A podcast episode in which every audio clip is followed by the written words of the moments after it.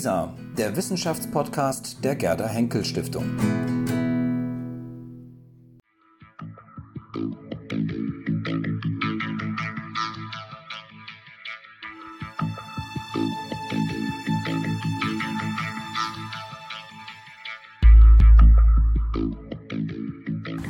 Ja, ich freue mich, Professor Peter Trafny wieder bei uns im Haus der Gerda Henkel Stiftung zu haben.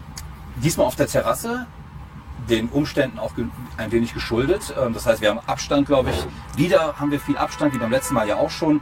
Aber wir haben jetzt auch viel Frischluftzufuhr. Insofern glaube ich, alles unbedenklich von der Warte aus. Ähm, ja, ich freue mich, dass wir wieder zusammenkommen. Und zwar just ziemlich genau ein halbes Jahr, nachdem wir uns das letzte Mal gesprochen haben. Ähm, das war die Zeit, als wir gerade mit den ersten Maßnahmen konfrontiert wurden mit Blick auf Corona. Ich glaube, es war gerade der Beginn der Lockdown-Phase. Die ersten Fußballspiele wurden ähm, äh, praktisch abgesagt. Ähm, ich glaube, schon Geisterspiele gab es schon gar nicht mehr damals, ähm, nachdem es das erste Jahr gab unserer Vereine, ähm, Köln gegen Gladbach damals. Ähm, das darf ich, glaube ich, verraten. Ich sage jetzt nicht, wer was ist, aber ähm, das darf man, glaube ich, sagen. So, und, und die Massenveranstaltungen wurden abgesagt. Was es noch nicht gab, war Maskenpflicht, die wir inzwischen ja haben, zumindest im, öf im, öffentlichen Raum, wenn man einkaufen geht oder sich in einen geschlossenen Raum begibt. Also es hat sich in dem halben Jahr ziemlich viel ereignet und ich glaube, das war das ist sozusagen der Anlass, ähm, heute nochmal zusammenzukommen, nach genau sechs Monaten, um nochmal darüber zu sprechen, wie Sie eigentlich die Zeit jetzt erlebt haben, ähm, was man darüber weiter denken kann. Wir haben ja damals die Folge nicht ähm, ohne Hintergedanken als Denken ohne Geländer betrachtet. Wenn man sich das auch heute nochmal anhört, ich habe es heute Morgen nochmal getan, dann merkt man wirklich, wie man eigentlich beim Reden äh, denkt. Das heißt, wir hatten ja keine große Vorbereitung, uns da inhaltlich auch darauf äh, vorzubereiten, sondern das ist wirklich sehr assoziativ, wie ich finde, wenn man das hört. Und doch sehr interessant, was wir da unter anderem angesprochen haben. Und da würde ich gerne mit Ihnen nochmal ähm, ja, dieses halbe Jahr Revue passieren lassen, was sich so in diesem halben Jahr getan hat. In was haben wir vielleicht einen ganz guten Riecher gehabt, wo waren wir völlig daneben. Und ich fange vielleicht mal damit an, wir haben interessanterweise immer von einem Zeitraum damals gesprochen von sechs Wochen. Ja, also wenn wir darüber gesprochen haben, dass es jetzt diese Lockdown-Maßnahmen gibt, diese einschränkenden Maßnahmen, haben wir immer einen Zeitraum von sechs äh, Wochen ähm, äh, im Auge gehabt oder ähm, darüber gesprochen. Jetzt sind es tatsächlich schon sechs Monate und es ist ja noch kein Ende wahrscheinlich abzusehen. Man spricht von einer zweiten Welle, die jetzt möglicherweise kommt. Also langer Rede, kurzer Sinn. Ähm, was sind so Ihre in Anführungsstrichen Highlights des letzten halben Jahres? Also wo würden Sie sagen, ähm, das sind die Dinge, die mich doch sehr beschäftigt haben oder die mich sehr interessiert haben, die ich sehr interessiert verfolgt habe. Gibt es da für Sie so ein paar Wegmarken in diesem halben Jahr?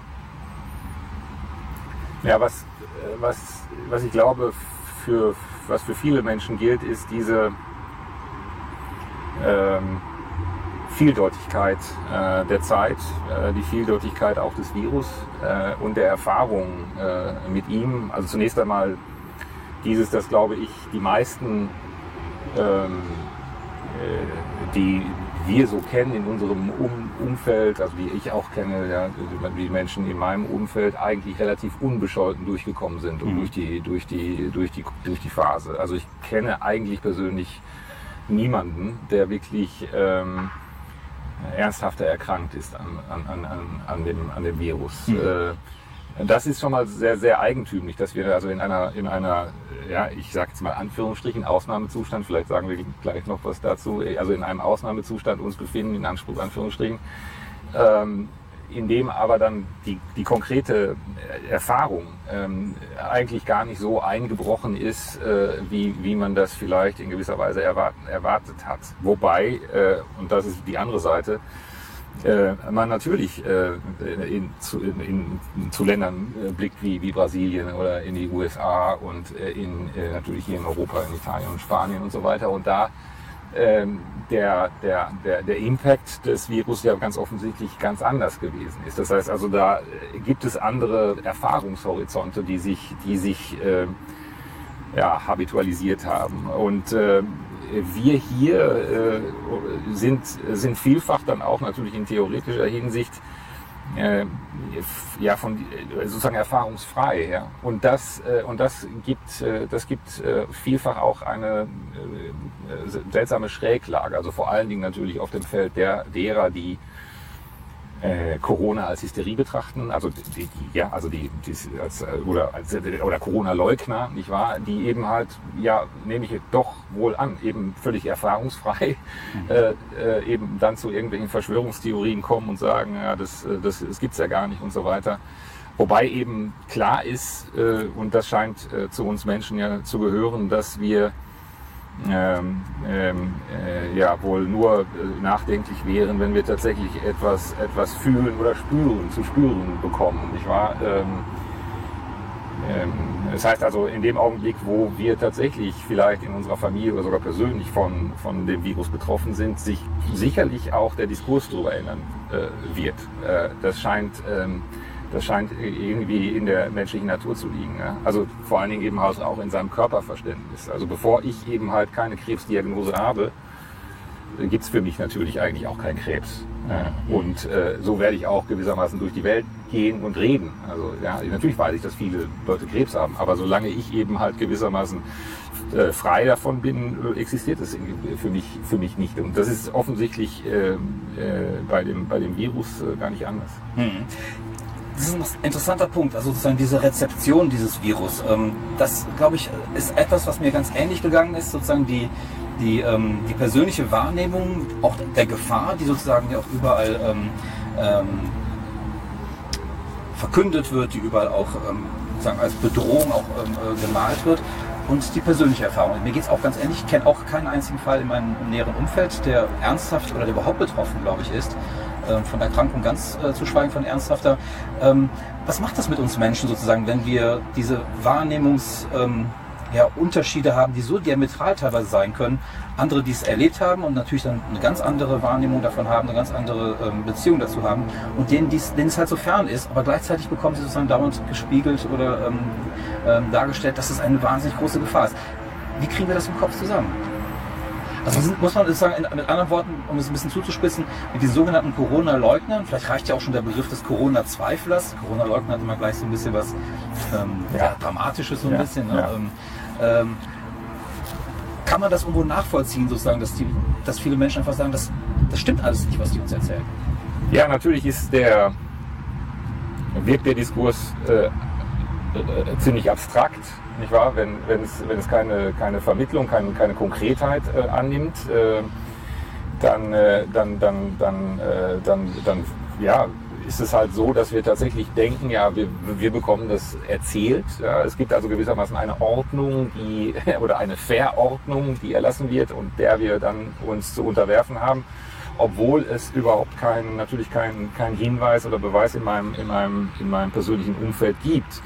Ähm, das, das, das ist, das, klar, natürlich, das ist eine, das erzeugt eine gewisse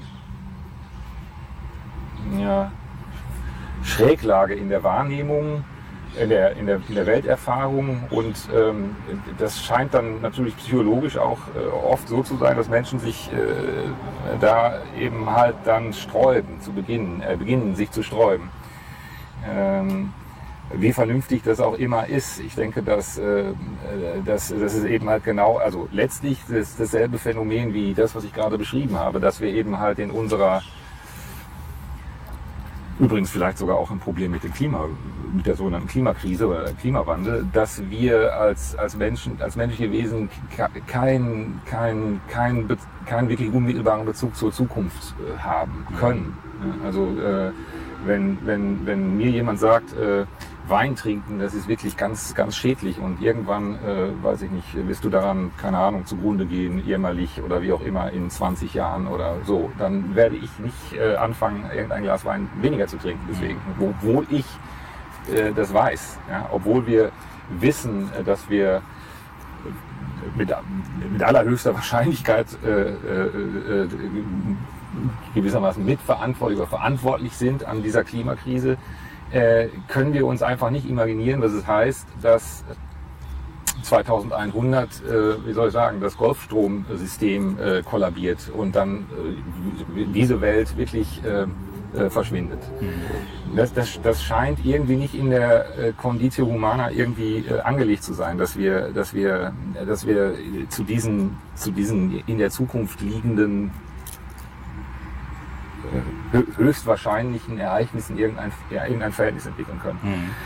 Und, und, und ich meine, das scheint auch, äh, das scheint auch vielfach unseren Umgang mit dieser Krankheit äh, ähm, zu bestimmen. Ich war also solange, wie, solange ich eben symptomfrei bin und äh, ich mich nicht zu den Infizierten zählen kann, äh, existiert das gewissermaßen gar nicht. Aber in dem Augenblick, wo ich an der Beatmungsmaschine liege, werde ich meine Anstell Einstellung zu dem ganzen, zu dem ganzen Phänomen sicherlich, sicherlich verändern. Mhm. Es ist äh, äh, ist, wer, nicht, wer nicht hören will, muss fühlen, nicht wahr? Äh, das scheint äh, ein, ein, das scheint, das scheint ein Satz zu seiner Weisheit zu sein, die nicht nur für, für, für für, für Kinder gilt.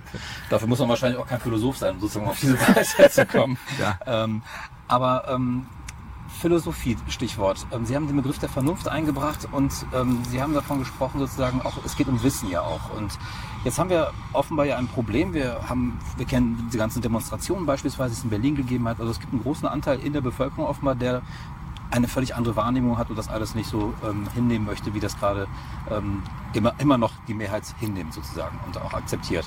Ähm, nun ist die Politik, aber auch die Medien ähm, sind überwiegend gescheitert, sozusagen diese ja, Abweichung irgendwie einzuholen, die Leute irgendwie vielleicht doch noch zu überzeugen, dass vielleicht was da äh, dran sein könnte und dass, dass man sich entsprechend zu verhalten hat. Ähm, kann die Philosophie da irgendwie einen, Zugang finden, sozusagen ähm, diese Menschen, die eben eine völlig andere Wahrnehmung haben, das ganz anders sehen, die als großer Spaltpilz der Gesellschaft jetzt auch wahrgenommen werden, kann man da irgendwie noch einen anderen Zugang zu finden? Kann man das irgendwie auflösen? Also mit welchen Kriterien kann man sowas packen? Naja, nun, die würden ja auch sagen, dass sie vernünftig sind wahrscheinlich. Die würden ja auch die Vernunft für sich ins Feld führen, die, die sie da treibt.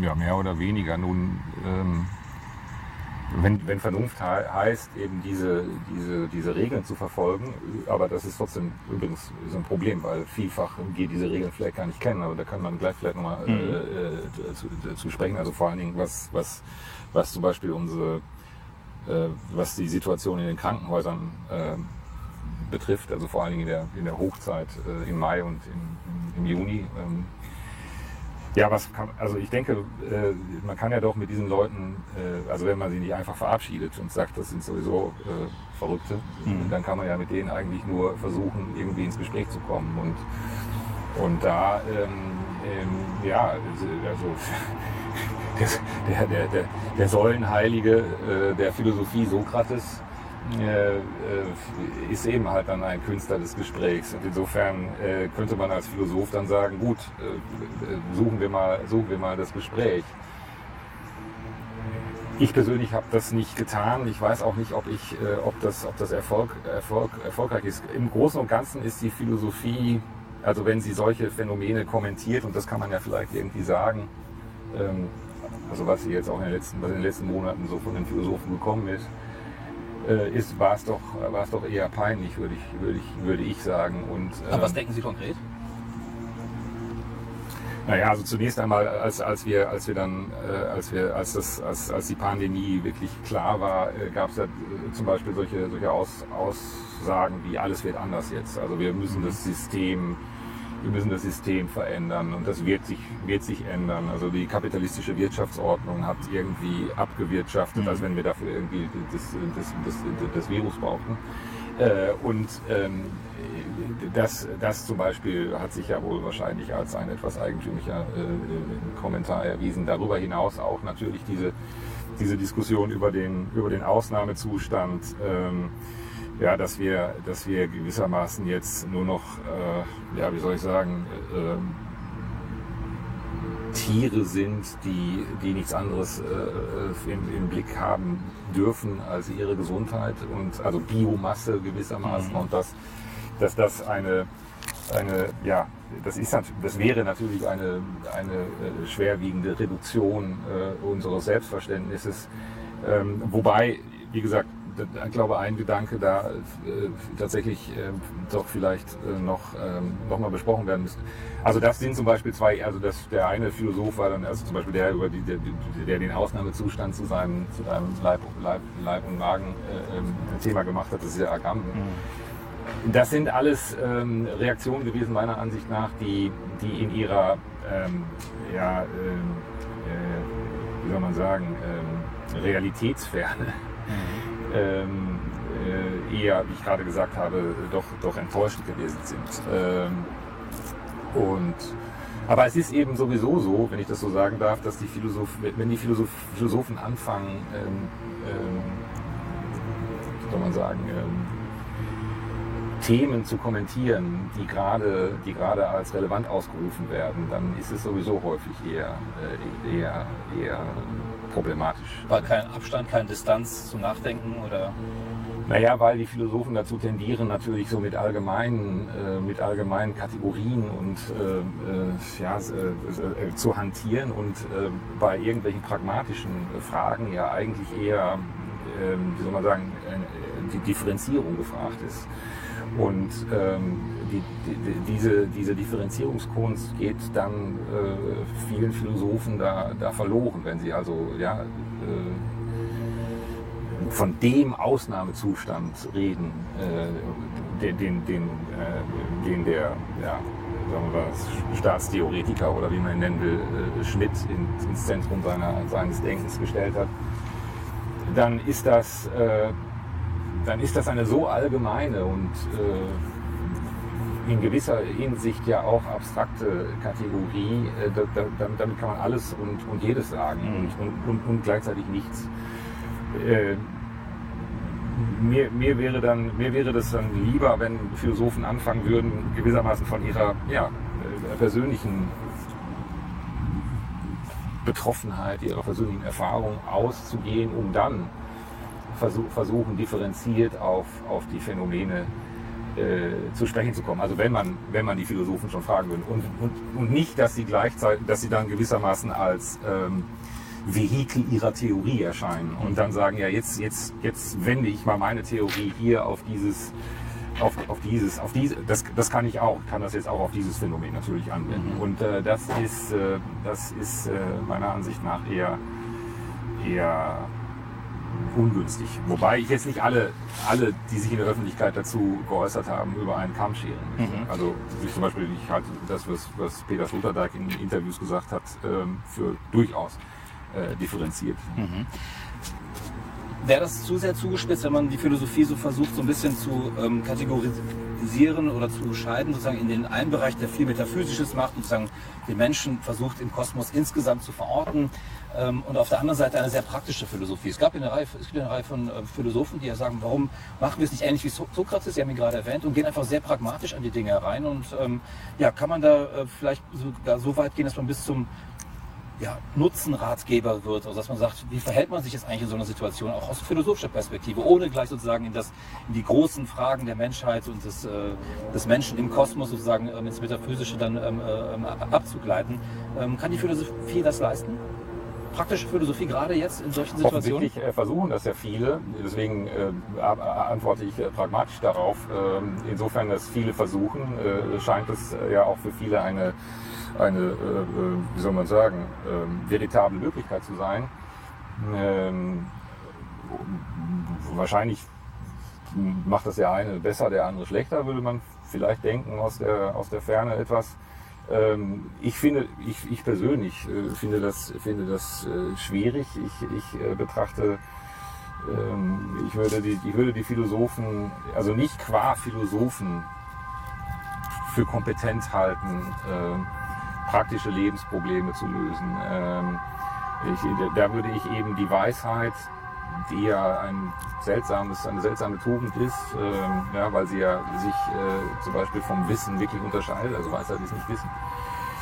Ähm, ich würde das also jetzt nicht, äh, wie soll man sagen, äh, von vornherein den, den Philosophen zuspre äh, zusprechen, sondern äh, das muss sich eben halt in Lebenserfahrungen herausstellen. Und da gibt es sicherlich weise, kluge, auch Klugheit ist eine eigentümliche Tugend, weise und kluge Menschen, die eigentlich nicht unmittelbar irgendwie was mit Philosophie zu tun haben. Also insofern ähm, äh, ja, ich glaube schon, dass, dass es natürlich Menschen gibt, die eben über so eine Lebenserfahrung, Lebensreichtum verfügen, die uns helfen können. Aber ich würde das jetzt nicht unbedingt äh, für, die, für die Philosophen ähm, äh, reservieren.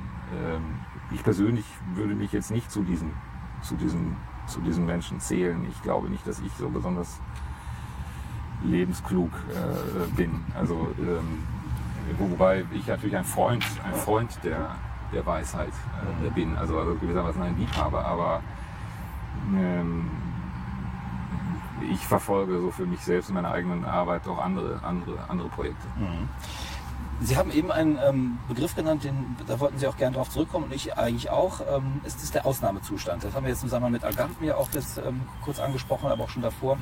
Ähm, und im Gespräch, das wir vor sechs Monaten geführt haben, war das genau einer Ihrer Punkte. Sie haben von der, äh, von der Normalisierung des Ausnahmezustandes gesprochen. Ähm, kann man jetzt nach sechs Monaten sagen, dass wir tatsächlich diesen Ausnahmezustand inzwischen als etwas Normales fast ansehen, dass wir es im Grunde akzeptieren, dass es einen Ausnahmezustand angeht und dass es so einen, ja vielleicht so möglicherweise so einen, so, so einen Umschlagpunkt geben kann, wo Ausnahmezustand zur Normalität wird und wir das auch akzeptieren. Halten Sie das für möglich? Naja, wir reden, wir reden ja schon von der anderen Normalität, nicht oder der neuen Normalität oder wie auch immer. Also mhm. das ähm, äh, zunächst einmal das mit dem Ausnahmezustand, wie gesagt, ich wage das nach, nach wie vor in, in, in äh, würde das nach wie vor gerne in Anführungsstriche setzen. Also es gibt, es gibt sicherlich so etwas wie eine äh, neue Situation, in der wir uns befunden haben, äh, in, äh, durch, durch, durch, durch den Virus, durch das Virus und äh, wir sind, ähm, also man kann vielleicht von so einer Ausnahmezustandsähnlichkeit äh, reden, äh, in ein, also ja, wir sind ein, ein, in, in, so, weil, weil wie gesagt, ich, weil ja eigentlich keine Rechtsordnung wirklich aufgehoben worden ist. Also ja, wir, waren, wir waren nicht plötzlich in einem rechtsfreien Raum. Das, das ist das, was, mhm. das ist gewissermaßen der, ja, der, der, der, der, der, der, das eigentliche Ereignis des Ausnahmezustands. Also ja, verfassungsrechtlichen Ausnahmezustand ja, genau, beispielsweise. Ja, ja, mhm. Äh, insofern, aber trotzdem gut, äh, man kann damit einverstanden sein, dass es, dass es tatsächlich ja eine wirkliche Veränderung in unserem äh, alltäglichen Leben gegeben hat und das hat es ja ich glaube, das habe ich auch damals schon gesagt, in unserer Generation eigentlich nie gegeben. Also ja, wir, wir sind ja, also in, und ich habe das nie erlebt, dass tatsächlich das, das alltägliche Leben plötzlich ein anderes, also ein nicht ganz anderes, aber natürlich ein verändertes geworden ist. Und, äh, und, und ja, und das hat, das hat, das hat natürlich in der Tat äh, uns vor Aufgaben gestellt, die, die, ja, die wir erst, mit, der, mit, mit denen wir uns erst äh, vertraut machen mussten. Also ich nehme, nenne mal ein, ein Beispiel, diese Frage nach dem, nach den Krankenhäusern und den, äh, den Schwerstfällen bzw. dem Sterben in, in Krankenhäusern. Ähm, da ist es, ja, also dass man irgendwann dann entschieden hat, ähm, die Menschen müssen da alleine äh, sozusagen mhm. isoliert, isoliert sterben. Und ähm, da ist es eben halt ein Punkt, ich glaube, darauf hat Agam hingewiesen. Was bedeutet das, wenn eine Gesellschaft äh, einen solchen Vorgang, sagen wir mal, einfach äh, ohne zu mucken schluckt? Ja, also wenn einfach gesagt wird, das ist jetzt so, dass die Menschen alleine sterben müssen. Und wir dann sagen, ja, dann ist das eben so. Und da ist es tatsächlich schon interessant, sich zu fragen, also welche Regeln gibt es da wirklich? Also hat die Bundesregierung Regeln erlassen über das äh, Alleinsterben auf den Intensivstationen? Oder waren das einfach nur Machtworte von, sagen wir mal, äh, von, von irgendwelchen äh,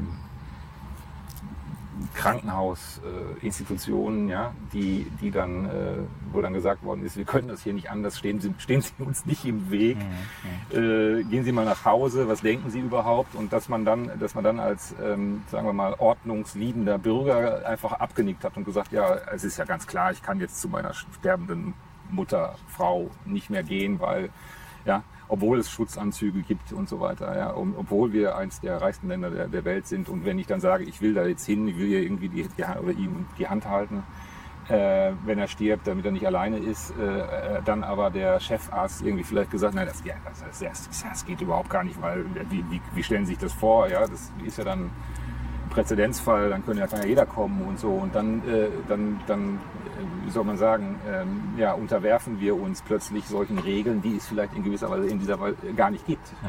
Und das ist in der Tat bedenklich. Dass, äh, also das ist auch was in den Altenheimen passiert ist, dass wir über Monate hinweg, denke ich, ja, meine ich schon, äh, relativ äh, einverstanden waren mit diesem, mit diesem Phänomen des, des Allein, Alleinsterben müssen äh, halt in dieser Situation. Äh, wohlgemerkt, wo, wo ich als Laie jetzt vielleicht, also bin natürlich ein Laie, kein Mediziner oder Virologe oder so, mir als Laie nun äh, vorstellen könnte, dass äh, Menschen, äh, die, also wo der Geliebte stirbt, äh, auch gewissermaßen mit einem Schutzanzug sogar ein Minimalrisiko oder sonst wie eingehen würde, um, um einfach äh, in diesem Augenblick, der, der ja kein unbedeutender ist, nicht wahr, äh, beim anderen, beim anderen äh, zu sein. Ähm, ja, also unsere, unsere Normalität als, als zum Beispiel Familienmitglied war ja früher auch so, dass wenn irgendjemand krank geworden ist, Kinder, aber auch andere, oder ja, Ehefrau, Ehemann, ähm, dass man nicht gesagt hat, was, du hast jetzt eine Lungenentzündung, dann muss ich jetzt aber irgendwie erstmal zwei Wochen ins, Krank ins, ins, ins, ins Hotel und du bleibst hier alleine. Oder dass man sein Kind gewissermaßen dann sofort auf die Quarantänestation äh, abgegeben hat, sondern dass man dann als Familienmitglied einfach, äh, ja, wie soll man sagen, akzeptiert, leistet, ne? akzeptiert ja. hat, auch selbst ja. Äh, sich zu, sich mhm. dabei, dabei, krank zu werden. Mhm. Ja? Mhm.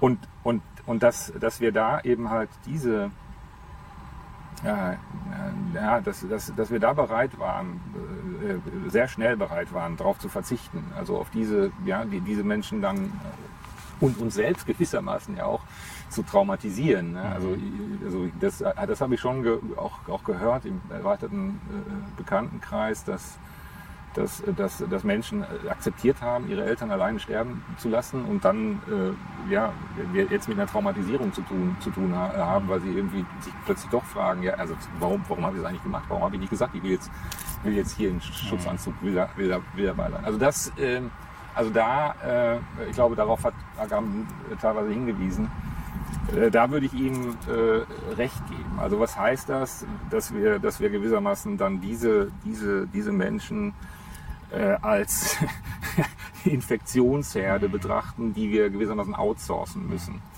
Um das mal hart, hart zu sagen. Ja. Nicht wahr? Äh, das ist, äh, das fand ich, äh, das fand ich bedenklich. Andererseits würde man jetzt sagen, man war, man, man befand sich in einem Zeitraum der Improvisation, man wusste nicht so genau, heutzutage würde man das vielleicht anders machen. Ja. Heutzutage würden vielleicht auch die Krankenhäuser sagen, okay, wir haben hier einen Schutzanzug, wenn Sie dabei sein wollen. Und, ja. Ja, wahrscheinlich auch andere Erfahrungswerte ein, ja. das kalkulierbar wahrscheinlich inzwischen das Risiko auch, das ist wirklich ein Punkt. Ähm, das bringt mich aber auch zu der Frage, die wir nämlich auch, die sind ja damals beim ersten Gespräch vor sechs Monaten zusammengekommen, weil wir von diesen vier kantischen Grundfragen ausgegangen sind. Und das schließt jetzt an eine an, was ist der Mensch?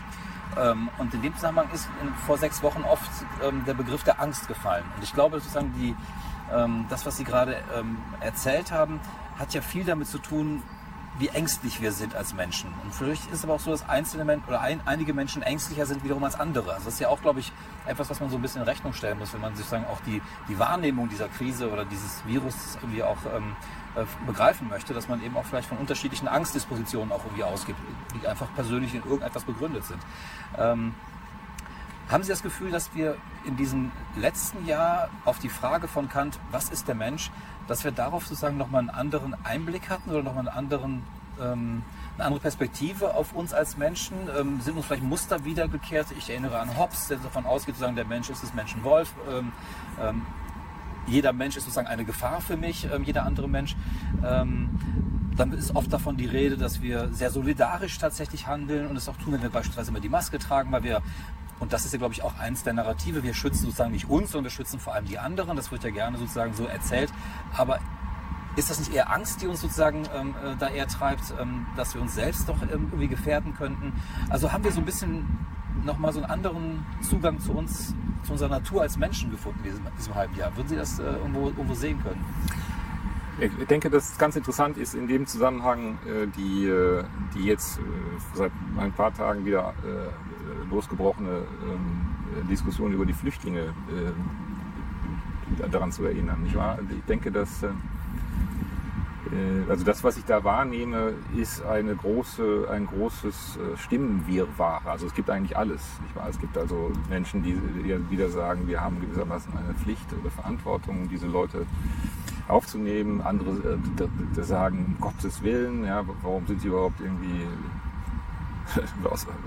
weggegangen und außerdem haben die ihre Lager selbst angezündet mhm. und äh, da müssen die eigentlich bestraft werden äh, und so weiter. Also das ähm, denke, dass das auch in der äh, Corona-Zeit sich so ein bisschen so gezeigt hat. Also wie Sie eigentlich gerade gesagt haben, diese die ähm, die, die, die persönliche Disposition, die man zum, zum Leben hat, äh, auch schon vor der, vor der Zeit, hat sich wahrscheinlich mit der Zeit nur deutlich herausgestellt, aber nicht, nicht vielfach verändert. Und da wird man wirklich wahrscheinlich auch alles sehen. Also man wird eben Wölfe und Hamster, wir haben damals über die Hamster geredet, also äh, wir, wir, erinnern uns noch an, an, das Hamstern von Toilettenpapier und so weiter. Das war ein Thema damals, was wir hatten, also ja, darüber ja. ruhig gesprochen, das ist ja völlig irrelevant jetzt. Ja, ja klar, ja, ja.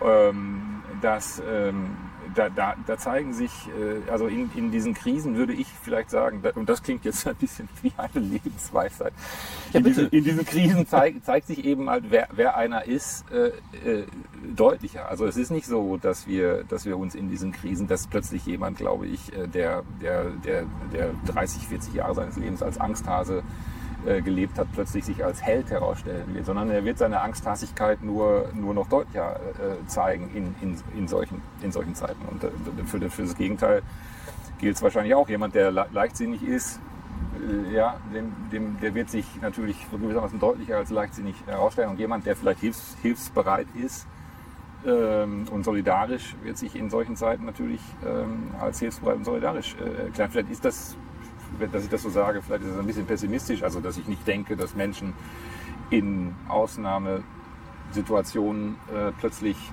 plötzlich äh, ihre gute Seite her, her, hervorkehren. Äh, aber das wäre vielleicht ein bisschen, das wäre auch vielleicht ein bisschen naiv, das zu, zu glauben. Äh, mhm. insofern denke ich nicht, dass wir, dass wir neue, neue Erkenntnisse über den Menschen gewonnen haben äh, ja, er hat sich nicht als besonders schrecklich erwiesen, aber auch nicht als besonders gut. Er hat sich eben halt ja, als sozusagen das Mittelmaß erwiesen, dass er wahrscheinlich, äh, dass er wahrscheinlich äh, meistens ist.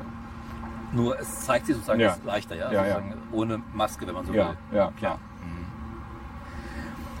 Wie ähm, haben Sie denn die ähm, sozusagen die, diese Phase ähm, ähm erlebt und auch mitgedacht, in der sozusagen von dem sehr schnellen Lockdown, den wir hatten damals, ähm, und dann sozusagen dem langsamen Wiederanlaufen der Normalität sozusagen. Wie haben Sie das damals erlebt? Haben Sie das sozusagen ähm, unter ähm, stark unter den medizinischen Gesichtspunkten gesehen und gesagt, ja klar, die Fallzahlen gehen ja alles zurück, insofern kann man das jetzt alles so machen?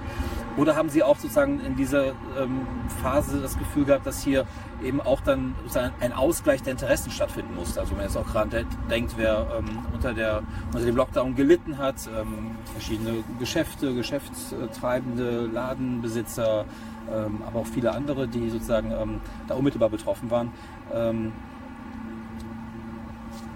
War das für Sie sozusagen ein, ein Gebot der Vernunft, das jetzt zu tun, oder war das eher ein Gebot der Interessen, die einfach hier bedient werden mussten?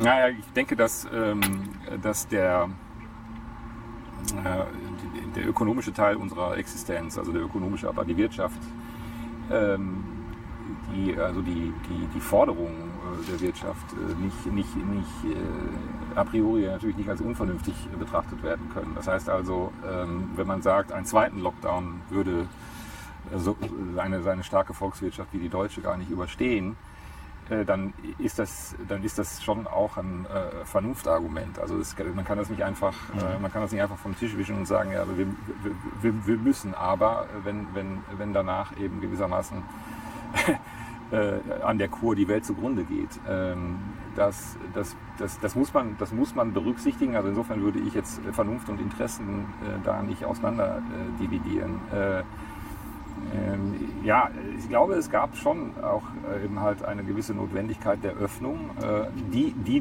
die natürlich dann selbstverständlich auch einen, einen, einen, eine, einen, einen psychologischen Effekt hatte. Das, das stimmt natürlich schon auch. Ja? Also diese, diese, die, die, die, die, die, wie soll man sagen, die Kernzeit des Lockdowns war sicherlich für viele, für viele ganz schwer erträglich. Ne? Also wenn man, also in Familien, also man hat ja auch darüber gesprochen, dass in den Haushalten es dann vermehrt zu Gewaltakten gekommen mhm. ist. Ja, Kinder aus vielleicht, sagen wir mal, etwas äh, bildungsferneren, äh, wie man sagt, Schichten, äh, die nicht zur Schule gegangen sind, haben wirklich wahrscheinlich massiv darunter gelitten, also massiver als wie soll man sagen, Kinder, die in quasi intellektuellen Haushalten äh, leben, äh, die bleiben da nicht so drunter, wenn sie dann eben sechs Wochen oder so äh, nicht zur Schule gehen.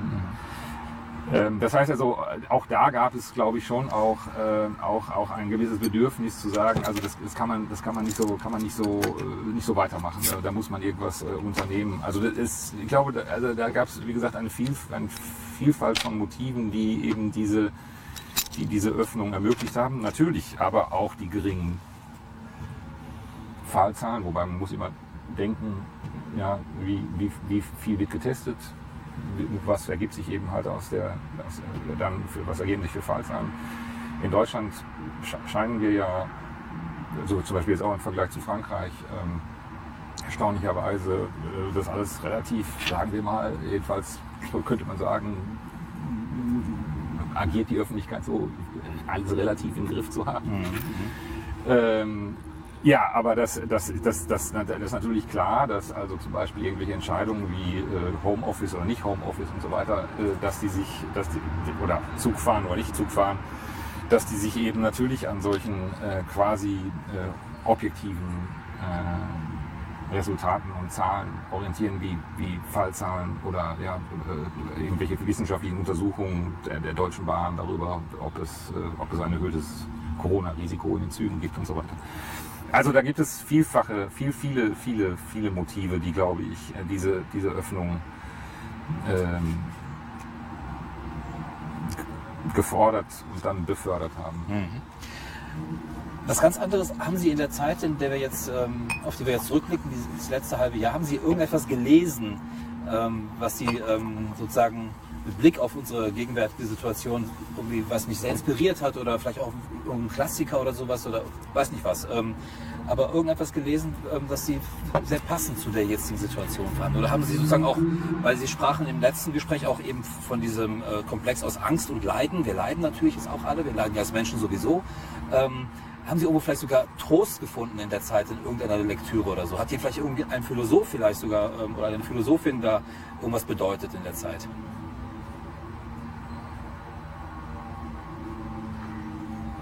Ähm,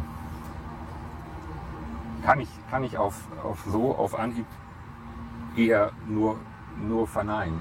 Mhm. Ähm, aber das liegt vielleicht auch ein bisschen an mir. Klar, die Menschen haben gesagt, man müsse eben die Pest lesen von Camus. Ähm, das muss man sowieso immer lesen. Also, das ist, also Camus ist also gerade auch diese Romane von ihm sind großartig. Äh, ja, ähm, das, das kann ich, kann ich nur empfehlen. Mhm. Äh, äh, bei Camus denke ich beispielsweise an den Sisyphus, also sind wir gerade in so einer Situation, ähm, sozusagen, in der wir existenziell ähm, uns als Mensch sozusagen nochmal erkennen, in dem unser Leben eigentlich das ist, dass wir eigentlich immer wieder ähm, egal ob wie sinnvoll oder sinnlos die Tätigkeit ist, die, die, wir da tun, dass sozusagen die Tätigkeit an sich es ist, die uns eigentlich zu freien Menschen also, macht. Ich muss, ich muss, ich muss, ich muss an, der, an der Stelle natürlich etwas sagen. Man kennt ja diese Adorno-Anekdote, nicht wahr? Dass der Spiegel ihn gefragt hat, ja. Herr Adorno, vor zwei Wochen äh, schien uns die Welt noch in Ordnung zu sein und er gesagt hat, mir nicht. Also insofern äh, kann ich natürlich, äh, muss ich aus meiner Perspektive sagen, dass äh, ich, äh, dass ich äh, durch, durch, die, durch, die, durch diese Zeit ähm, natürlich irgendwie sehe, äh, ist, ist die Existenz, das Leben äh, stellt uns vor gewisse Probleme. Diese, und da gibt es Erfahrungen, die können diese Probleme sozusagen natürlich deutlicher machen. Also unsere Endlichkeit, sagen wir mal. Mhm. Ja? Also wenn Sie jetzt auf den Sisyphos mhm. zu sprechen kommen.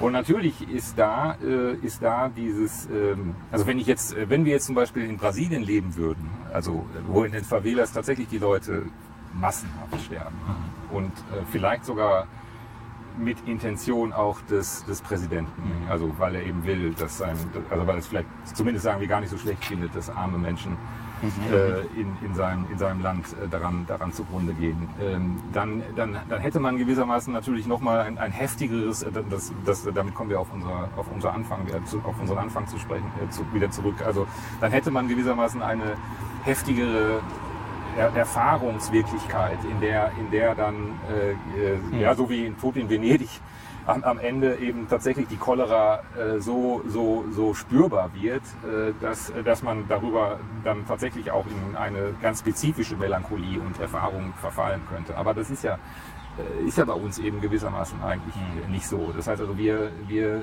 wir sind, äh, ich denke nicht, dass wir da uns äh, dass, dass wir da so, so, so, so massive Erfahrungen gemacht haben, die uns, die unser, unser, dass die uns, die uns äh, durch, dann durch die Lektüre von bestimmten Dingen hätten verwandeln können. Also natürlich äh, für, den, für, die, für die Philosophie, also für die Philosophie, die ich so vertrete, ist natürlich die Erfahrung von Endlichkeit, Hinfälligkeit, Aussetzung, äh, Brüchigkeit äh, des, des, des, des Lebens, der Existenz. Ähm, ja, auch die Frage nach dem Tod, also die, die, die Nähe zum, zum Tod, also die stets eigentlich gegebene Nähe zum Tod.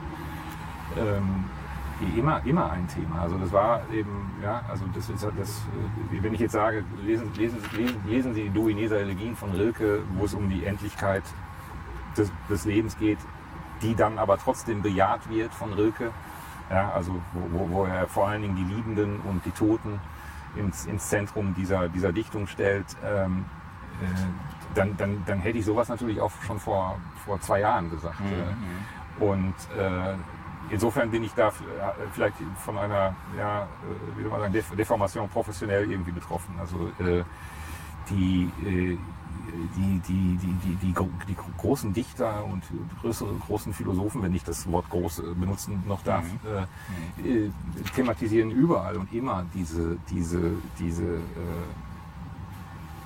ja, diese Conditio Humana, diese Endlichkeit. Und ähm, ähm, ja, deswegen würde ich auch immer in jedem Interview sagen, lesen, lesen Sie, lesen Sie diese großen, diese, lesen Sie diese, diese großen Texte. Mhm. Lesen Sie, lesen Sie weniger von diesen völlig unbekannten Eintagsfliegen, die irgendwie unser, unseren, äh, unseren Literaturbetrieb irgendwie, äh, äh, wie soll man sagen, ähm, bevölkern. Das ist vielleicht jetzt keine populäre Aussage gewesen, aber ich möchte das, das trotzdem, ich möchte das trotzdem, natürlich ist es immer sinnvoller, hm. sich einen platonischen Dialog äh, äh, durch, durchzulesen, als, äh, ich weiß nicht, irgendein ein, ein Roman von Christian Kracht. Mhm. Mhm. Mhm. Ja.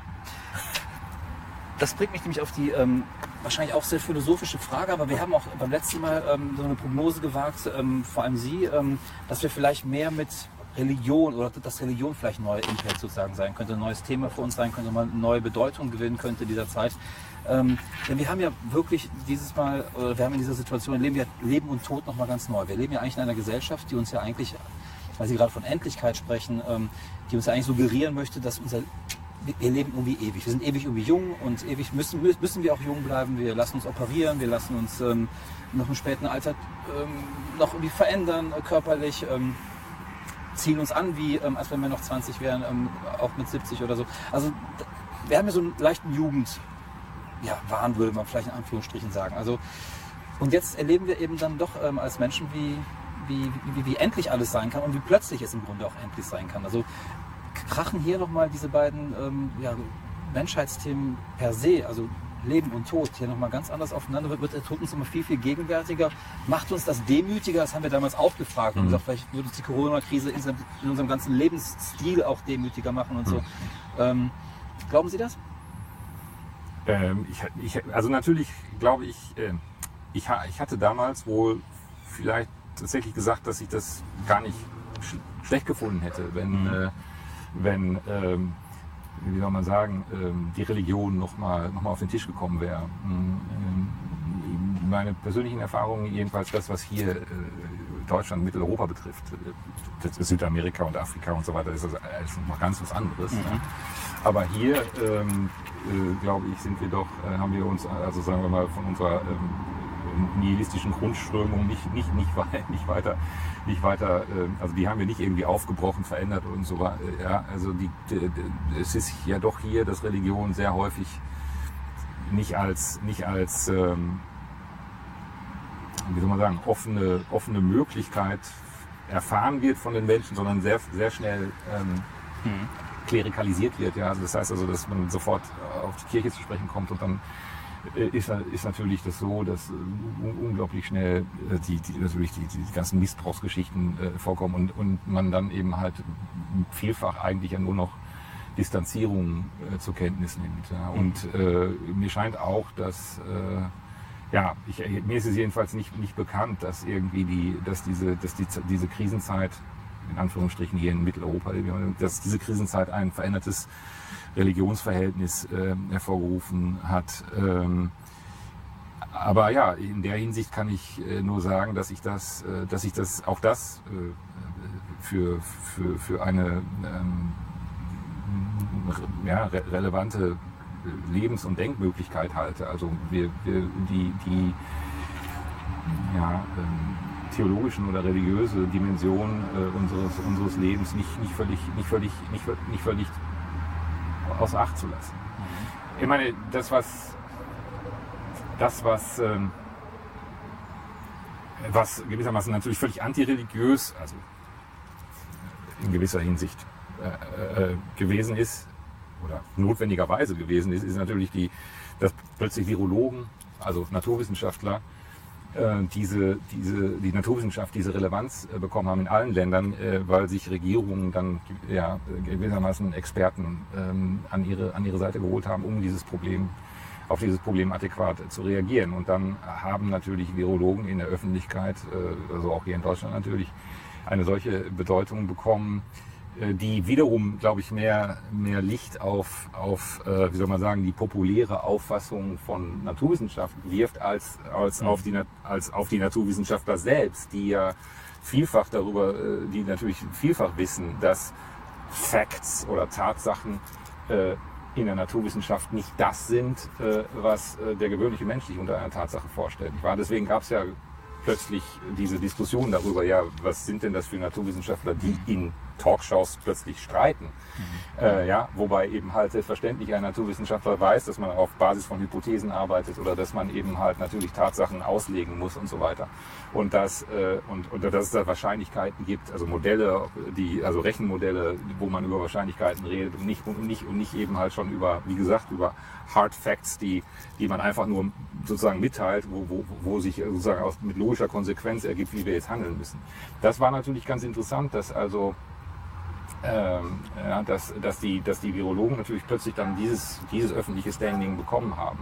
Und das kann man sich nicht vorstellen, dass das eine metaphysische Institution wie die Kirche äh, bekommen, hätte bekommen. Also ja, das kann, kann ich mir jedenfalls nicht denken. Das heißt also, da zeigt sich schon natürlich äh, ja, da, da, da auch, auch wieder eigentlich das, was über unsere Gesellschaft, äh, Grund, zu unserer Gesellschaft grundsätzlich zu, zu sagen ist. Sie hat sich sehr ja noch nicht mal mehr säkularisiert. Sie hat sich also eigentlich dereligiosisiert. Äh, mhm. Sie hat sich äh, äh, ähm, ja, stark, stark funktionalisiert und, in, und, äh, und da ist es tatsächlich so, dass ich nicht, nicht wahrnehme, äh, dass äh,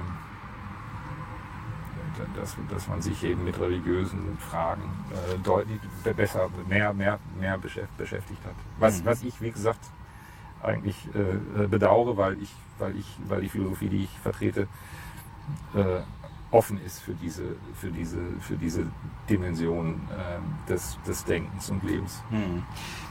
Das kam ja auch immer wieder zur Debatte, sozusagen die Einschätzung oder auch die ähm, ja, die Abwägung sozusagen ähm, von Leben. Also welchen Stellenwert hat Leben sozusagen nicht für einen persönlich individuell, sondern sozusagen in der Gesamtschau, in, der, in einer Gesellschaft, in einem Kollektiv, in einer Gruppe. Welche, ähm, die, welche, ähm, äh, ja, welchen Wert hat das einzelne Leben sozusagen? Und wir handeln ja momentan ähm, nach der Maxime, jedes einzelne Leben ist es wert, gerettet zu werden sozusagen. Ähm, das ist ja, glaube ich, auch ein typisches philosophisches Dilemma, glaube ich. Ähm, wir kennen ja diese ganzen Denkspiele wenn du jetzt ähm, zwei tötest, könntest du Hunderte retten und so weiter.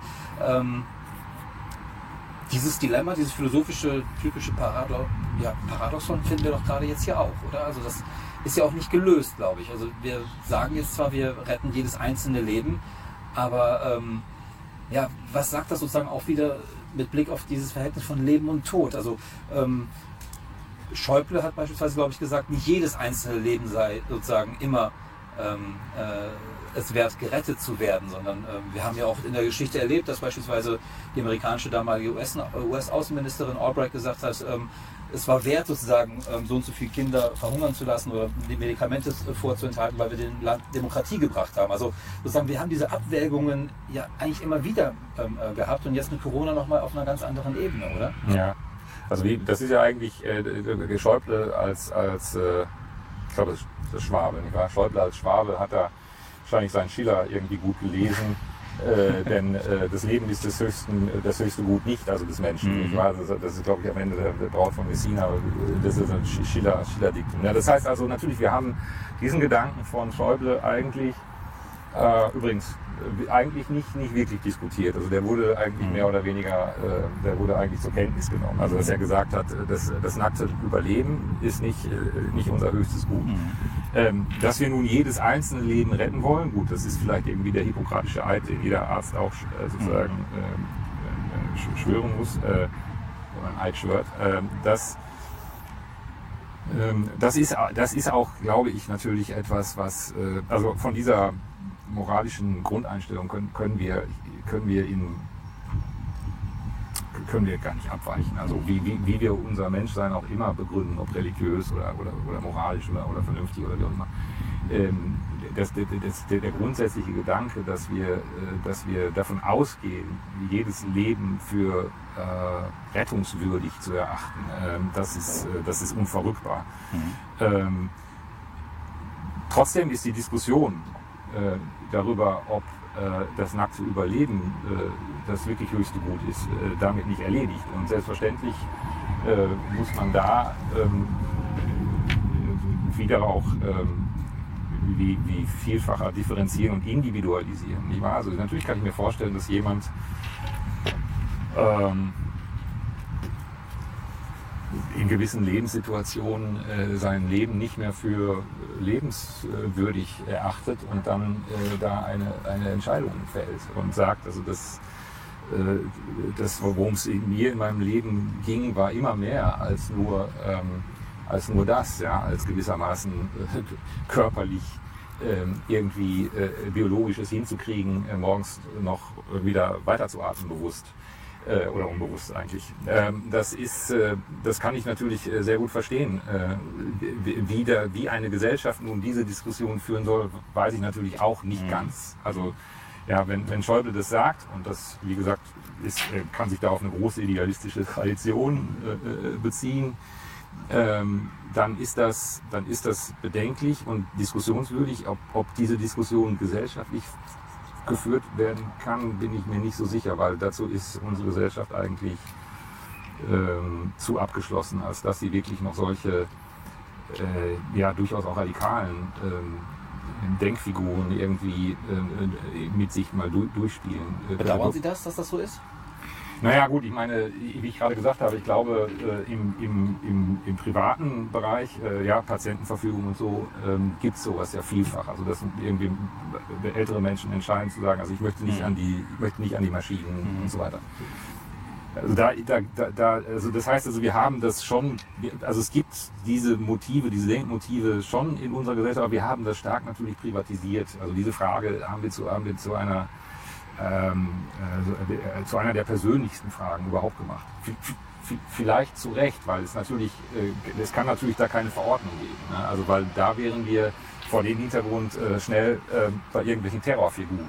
Also wenn ich sage, äh, ja, äh, also darauf wollten Sie auch vielleicht hinaus, wenn ich sage, ja, ähm, wir, wir werden jetzt aber diese 50 Leute da opfern müssen, weil da ja 200 Leute irgendwie genau. überleben. Mhm und wenn man das auf, äh, wenn man das auf die, auf die politische Ebene zieht, kann das nur schrecklich werden. Also das, das, deswegen kann man, muss man die, ja, die, oder auf die gesellschaftliche Ebene, da muss man, weil, weil da könnten sich unter Umständen auch dann tatsächlich Dinge zeigen, die man vielleicht gar nicht sehen will. Nicht wahr? Also äh, es also könnte durchaus sein, dass da äh, im, im, äh, im, im, Sumpf dieser Gesellschaft noch Dinge, äh, noch Dinge wuchern, äh, die, die man vielleicht lieber in dem Sumpf irgendwie äh, belassen ja. würde. Ja. Und ähm, insofern, jeder muss sich vielleicht diese Frage stellen, also nach dem, was, was das höchste Gut ist in, seinem, in seiner Lebenszeit. Ähm, denke auch, dass man, dass man darüber diskutieren kann. Ja. Äh, aber äh, ob man auf sozusagen Talkshow-Niveau darüber diskutieren kann, Mhm. bin, ich mir nicht, Mhm. bin ich mir nicht so sicher. Das bringt mich da auf meinen letzten Punkt, ähm, den finde ich mich auch ganz wichtig. Ähm, wenn man sich sozusagen die ganzen Debatten jetzt in diesem halben Jahr anschaut, die sozusagen jetzt geführt wurden über Corona, über die Streitigkeiten, was ist richtig ist, was falsch ist, äh, was wahr ist, was nicht wahr ist, was Propaganda ist, was Aluhutträger, Verschwörungstheorie und so weiter und so fort. Da haben wir ja diese ganzen Debatten gehabt. Ähm, was ich so ein bisschen vermisst habe, ist sozusagen eine ähm, und da schließe ich an Ihren Punkt an, wenn Sie sagen, ähm, ja, über was können wir eigentlich öffentlich tatsächlich wie diskutieren und debattieren? Ähm, dass wir eigentlich eine Debatte gehabt haben, die ja von zwei Extremen eigentlich getragen wurde. Also wir haben, also, und dadurch sozusagen auf einem sehr einfachen Niveau eigentlich verblieben ist. Also entweder ist man dafür oder man ist Verschwörungstheoretiker oder man ist eben ähm, ein äh, Hysteriker oder was auch immer halt. Also sozusagen auf einem Niveau eigentlich ähm, verharrt, wo man vielleicht so eine gewisse Ernsthaftigkeit der Debatte ähm, vielleicht auch vermissen könnte, ähm, dass man vielleicht auch das zulässt, dass jemand eine andere Position hat, als man es selber hat, ähm, ohne dass man gleich in diese Extreme verfallen muss. Und ich glaube, das war, glaube ich, so ein Kennzeichen dieser Debatten, die wir in diesem halben Jahr erlebt haben, dass man eigentlich, egal auf welcher Position man stand, mit welcher Position oder für welche Position man ähm, stand, dass man gleich an eines der beiden Ränder gedrückt wurde und sozusagen, ähm, ja, dann eben eine, eine Verlagerung der, der Ebenen die einfach dann so aussieht, dass man einfach nicht mehr zusammenkommt, sondern eigentlich auf verschiedenen ähm, äh, Wahrnehmungshorizonten, Realitätsebenen sich befindet, die überhaupt nicht mehr miteinander korrespondieren können. Und ähm, das hätte ich so gedacht, ähm, ja, hätte ich so ein bisschen vermisst, dass man, glaube ich, über diese ganzen Fragen, die jetzt alle zu, ähm, auf dem Tisch liegen, dass man vielleicht auch mit einer anderen Ernsthaftigkeit an diese ähm, Fragen herangehen kann, ohne sich gleich sozusagen ähm, zu dämonisieren und zu, zu verteufeln. Und äh, das hätte ich so ein bisschen, habe ich so ein bisschen vermisst in, in der gesamten Zeit.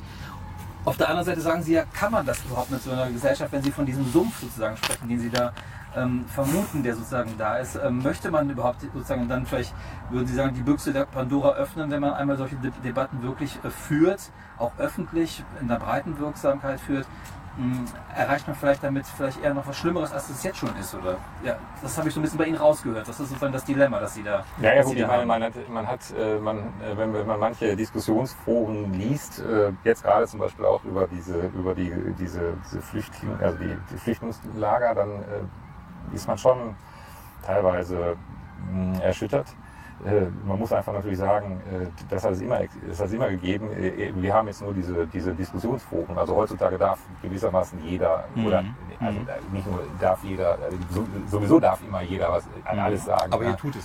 Aber äh, jetzt darf man es eben halt auch so äh, sozusagen schriftlich in, in, bestimmten, in, einer, in einer bestimmten Öffentlichkeit. Ähm, ja, ach, das mit dem Sumpf war jetzt, ähm, vielleicht ist das nicht das, äh, das, äh, vielleicht ist das nicht das Problem. Der- Also Vielleicht die- haben Sie die- doch da was getroffen, glaube ich. Ich glaube, das ist die Befürchtung. man das ja, also natürlich ist es, ist es schon, dass, dass die äh, ge- ge- gewisse Fragen, äh, würden wir jetzt zum Beispiel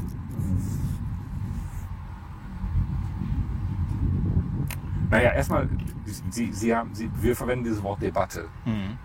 Und was man doch konstatieren kann, ist, dass äh, unser einer jedenfalls, ja, unser einer äh, unentwegt äh, damit konfrontiert ist, dass jetzt wieder eine Debatte von der anderen sozusagen abgelöst worden ist. Mhm. Also dass alle, alle zwei Monate gibt es eben halt eine Mhm. große Debatte. Also ja, einmal war äh, Greta Thunberg Ja. äh, Thema unserer Debatten. Dann kam irgendwie Corona, äh, klar, selbstverständlich. Äh, dann war plötzlich äh, das deutsche Kabarett, äh, eine große Debatte. Und Mhm. jetzt ist gewissermaßen äh, äh, ist wieder die Flücht, sogenannte Flüchtlingskrise, Mhm. eine große Debatte. Äh, wenn, wenn das natürlich so in diesem, in diesem Rhythmus so, so passiert, dann, wenn, dann kann man natürlich, ein, also das war Sie gerade das Wort, das Sie gerade verwendet haben, eine gewisse Ernsthaftigkeit eigentlich gar nicht, gar nicht erwarten. Mhm. Also die Debatte wird gewissermaßen zu einem, also in meinen Augen, äh, zu einem, ähm, zu, selbst, ja. zu einem ökonomischen Phänomen, an dem eben bestimmte Debattierer äh, sozusagen profitieren. Mhm. Und wenn dann das nächste, ja, und viele Philosophen agieren ja auch so, wenn das nächste Thema äh, äh, aufpoppt, äh, bedingungsloses Grundeinkommen, dann hat man auch sofort irgendwie dazu eine dezidierte Meinung und die muss man in einer Debatte dann natürlich auch äußern. Mhm. Und dann kommt aber wieder das, die nächste Debatte, äh, Aufnahmezustand oder was weiß ich. Mhm. und, und ähm, also da, da, da, da, also ich möchte das mal sagen, ich glaube, das spreche ich jetzt nicht nur nicht, nicht nur für mich. Also ähm, diskussionsbereite Leute, die eben eine gewisse, äh, eine gewisse Ernsthaftigkeit dabei, dabei auch, auch erfahren wollen, die werden natürlich durch solche Debattenfluktuationen äh, abgestoßen. Und, äh, mhm. und, und, und deshalb, äh, des, deshalb ist es, ja, müsste man eben halt sich, sich schon, schon wie ich, das war ja die Frage vorhin, also wie kann man, wie könnte man gesellschaftlich eine solche relevante Frage, was das höchste Gut in unserem Leben eigentlich ist, ähm, unter den Bedingungen, in denen wir also leben, ja, äh, wie, wie, wie, wie, könnte man die wirklich, wirklich intelligent und ernst, ernsthaft vor allen Dingen führen?